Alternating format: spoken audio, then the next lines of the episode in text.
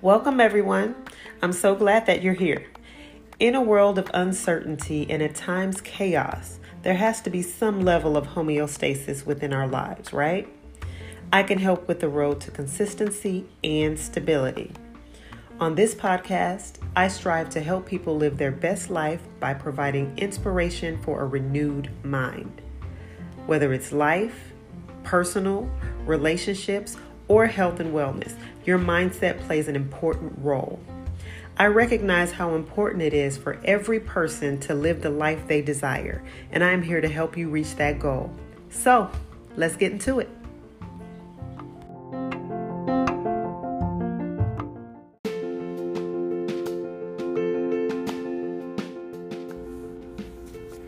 Hey, everybody, it's yours truly, Coach Juanita. How is everybody? I hope y'all are doing well and that y'all are staying safe out there. As for me and my home, I am doing the best that I can with it all.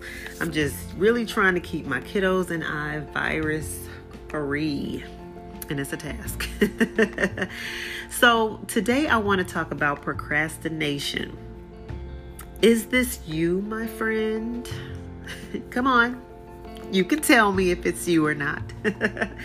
we procrastinate so much with the things in our lives, and it may be hindering our growth, and we're, we're not even aware of it.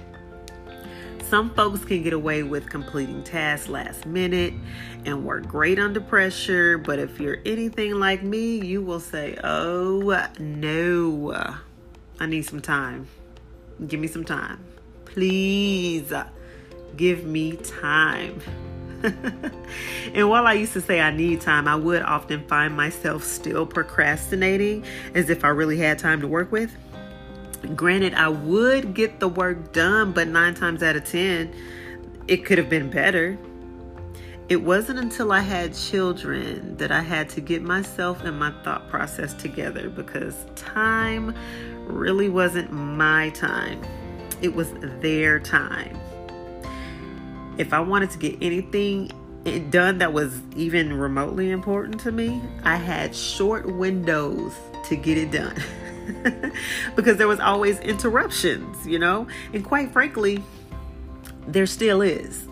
Now, I'm not saying go out and have children because it will change your approach um, on things in life or that you will never be able to release the procrastination demon unless you have children. But there are steps that you can take to get better with procrastination. Now, I believe there are two things that make us procrastinate, and those are one, believing the task is super easy, so much so that you can get it done in your sleep.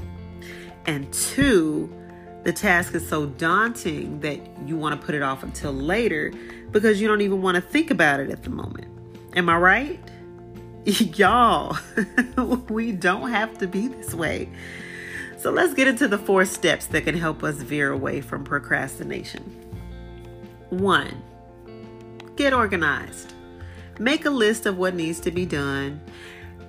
Put the date that it needs to be completed by right? Write it on a calendar, on a planner, set an alarm on your calendar in your phone so that it can alert you a few days prior. That way you're ahead of the game because you're starting on it four or five days prior to it needing to be done.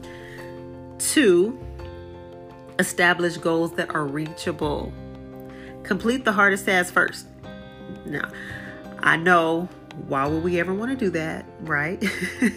well, once the hard part is out of the way, the easy task will be a breeze to get through. And let's face it, if we push the harder task back, we're going to push it back again. And then we're going to push it back again and then again. And it may not ever get done. Or if it does get done, it's going to be sloppy you know, and we don't want that. We can't be looking sloppy out here in the world, right?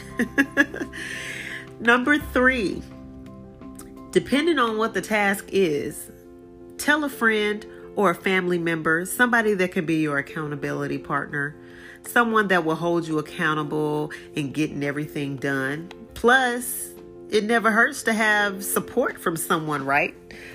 They they can support you through everything. They can call you up and say, "Hey, girl, did you get that done?"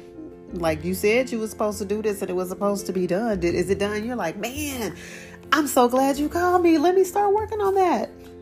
I mean, that may just be me, but definitely helps to have an accountability partner. And lastly, get rid of distractions.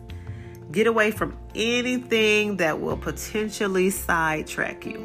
Social media, phone calls, text messages, emails, those notifications just keep popping up and you want to check them. No, turn that phone off. Yelling children, loud spouses, like the list can go on and on and on and on, right? you should create an environment, create a space where you can concentrate fully on the task at hand. That way, you are focused and you whip it out and it's all done, right? Easy breezy. Well, y'all, that's all I have for y'all today. Please implement these steps when completing tasks. I promise you it will help. But if you're already uh, good about not procrastinating, just share this episode with someone that can use it and that it can benefit their lives it, it helps to share. Sharing is caring, y'all. and if you like what you heard, please rate, again, share, and subscribe.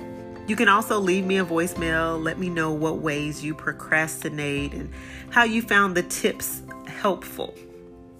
Until next time, focus on renewing your mind. I'll catch y'all later.